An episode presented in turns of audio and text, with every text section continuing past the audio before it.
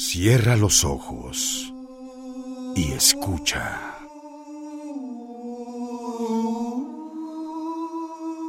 Ensayo sobre la ceguera por el Premio Nobel José Saramago.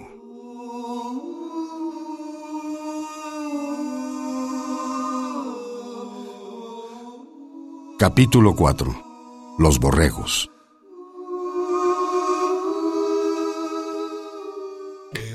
Sería por causa de lo ocurrido en la madrugada o por motivos ajenos a nuestra voluntad. Pero no habían llegado las cajas con el desayuno y ya era casi la una, como podía ver en su reloj la mujer del doctor. El hambre había impelido a algunos ciegos a esperar en el corredor la llegada de la comida, porque, como se sabe, a quien parte y comparte le queda la mayor parte. Eran cuando menos diez ciegos. Ningún contaminado del ala izquierda había salido por temor a estar junto a un ciego, pero miraban por la rendija.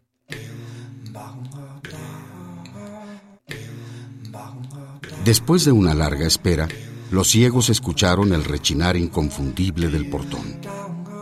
Llenos de excitación y empujándose los unos a los otros, fueron hacia allá, pero súbitamente, presos de una vaga inquietud, empezaron a retroceder al oír los pasos de los soldados que traían la comida y de la escolta armada que los acompañaba.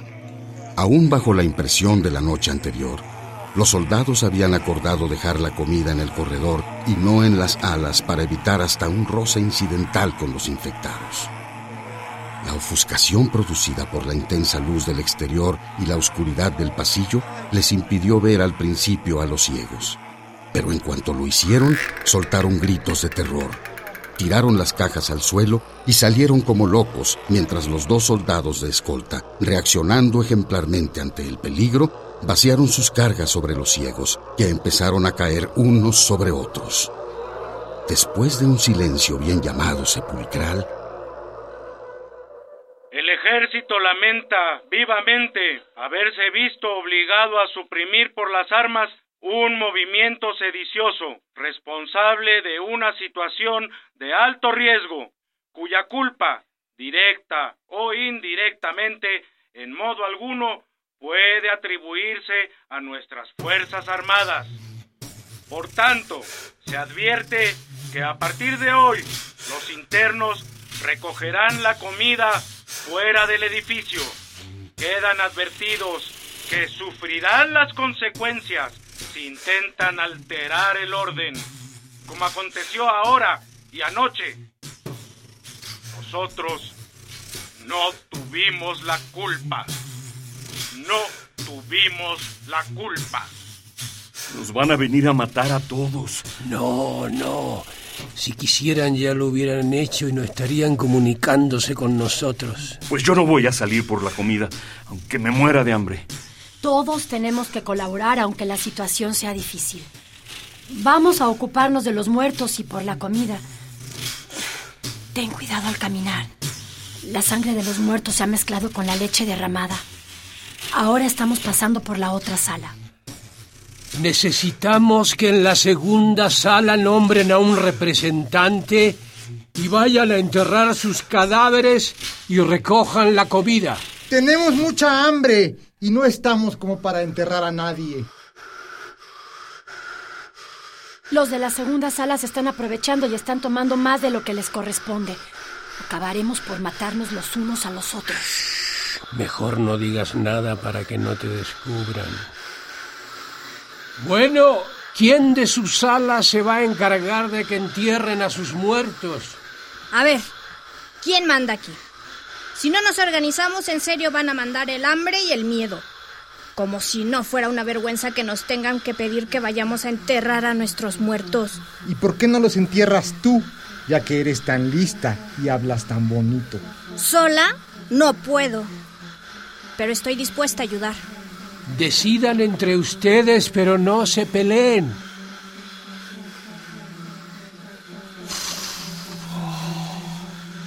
¡Qué dolor! Si no tuviera que ir de urgencia. No usan el excusado. lo hacen en donde sea. ¡Qué nauseabundo!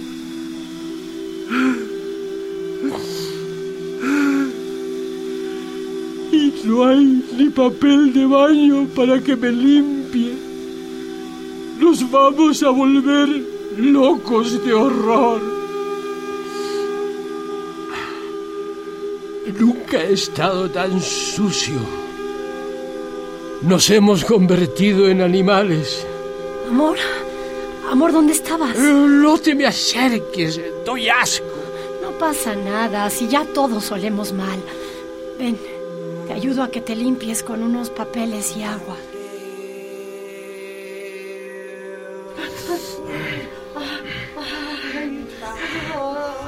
¡Cerdos!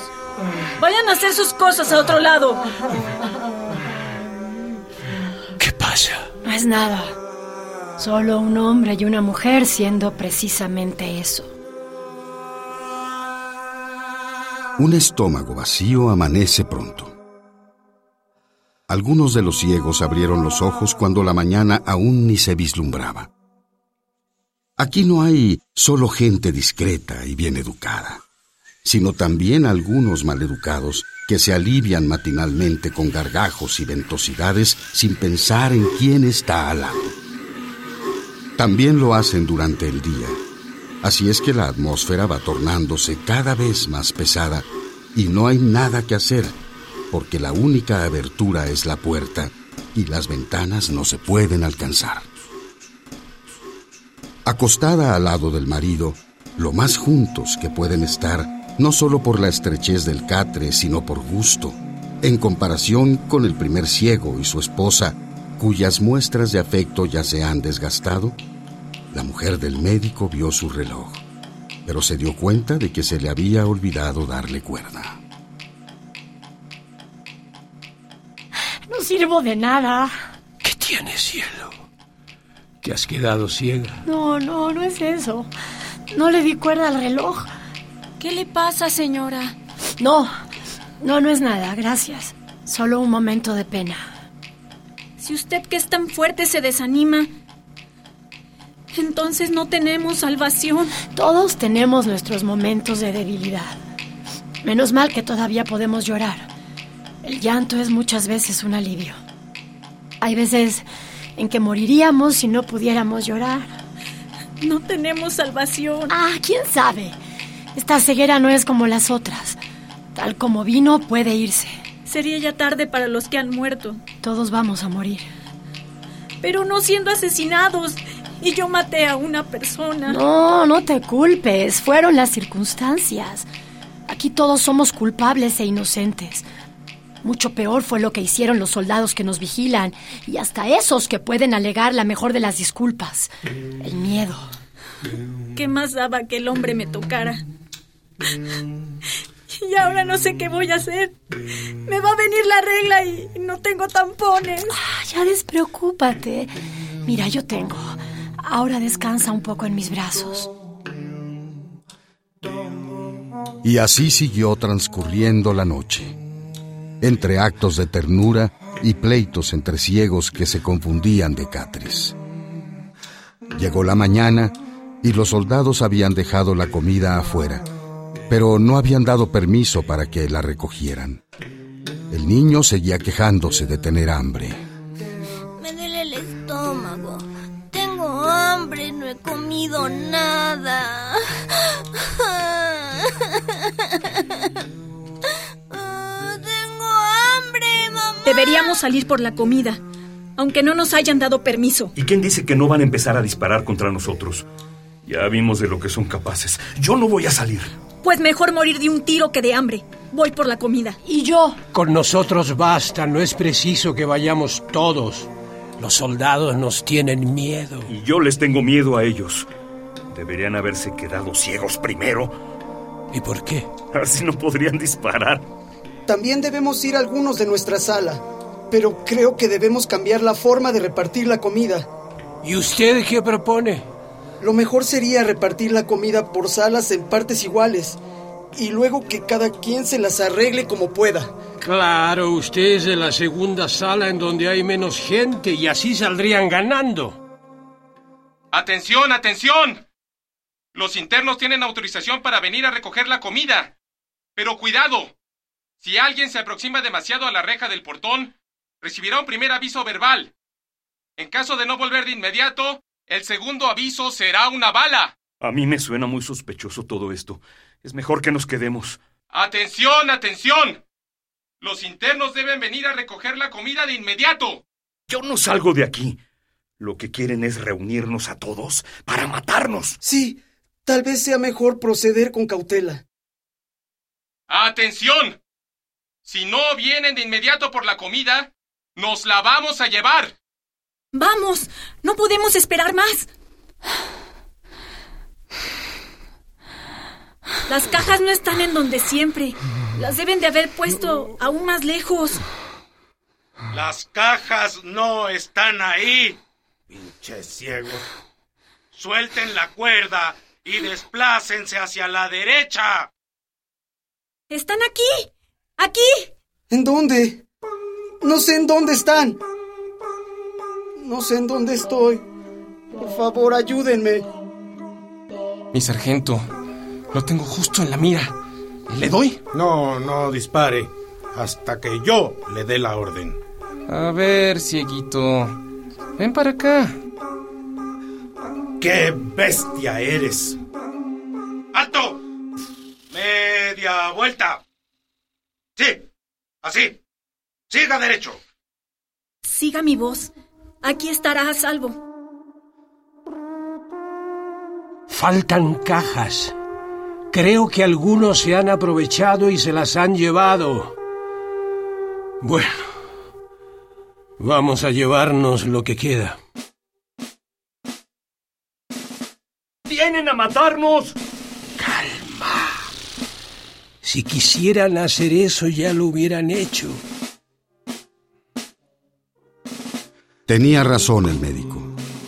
Fue el nuevo sargento, sustituyendo al que se había quedado ciego, quien dio la orden de disparar al aire y mantener en orden a los 200 ciegos que acababan de llegar.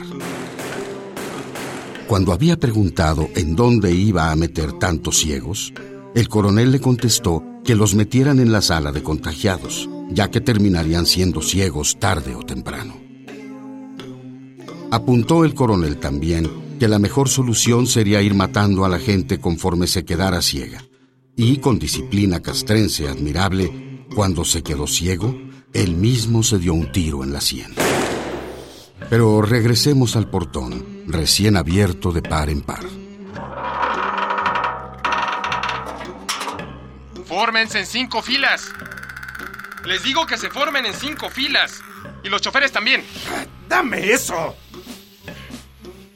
No se preocupen por hacer filas, pero sigan caminando. Adelante en línea recta.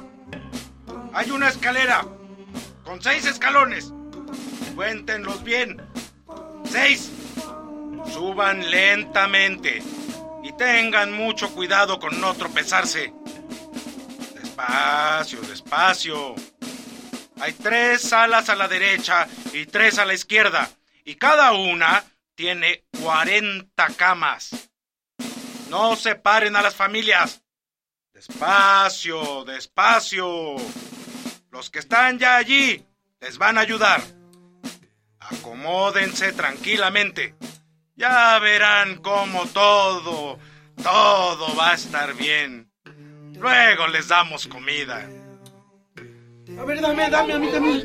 Yo quiero. A mí no Están me aplastando. No me empuje.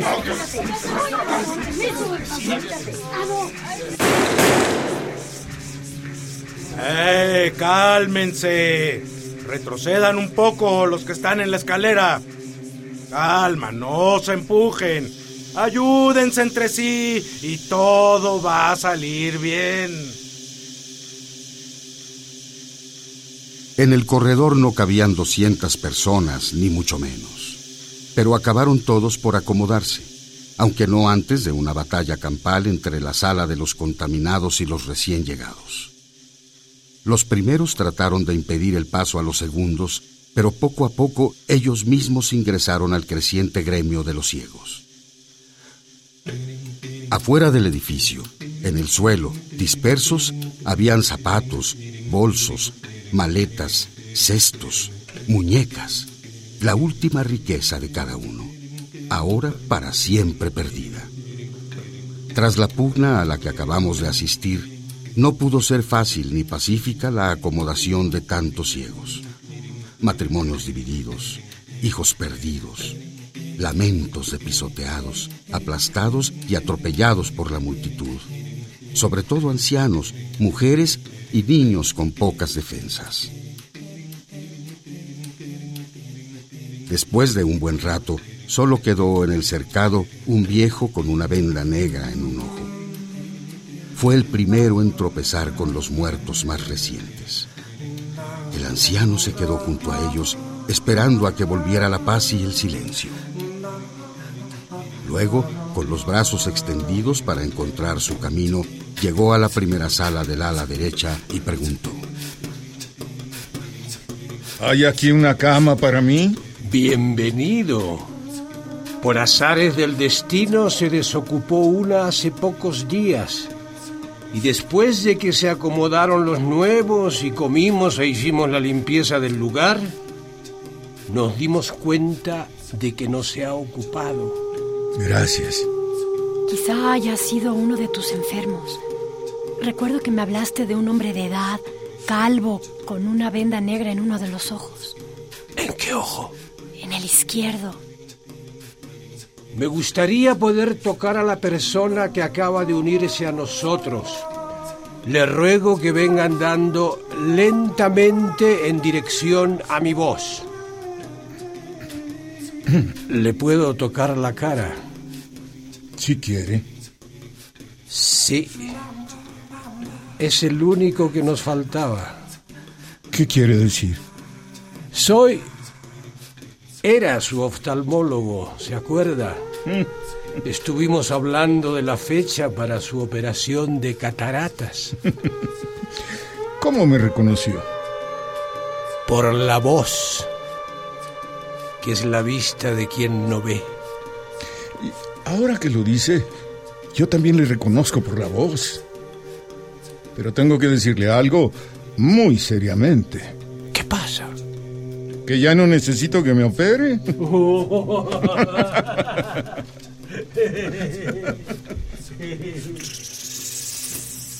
Solo podemos preguntarnos si también se rió el soldado quien al ver a los recién llegados apilados, empujándose y pisoteándose, lacónicamente sentenció. Mírenlos. Van como borregos al matadero.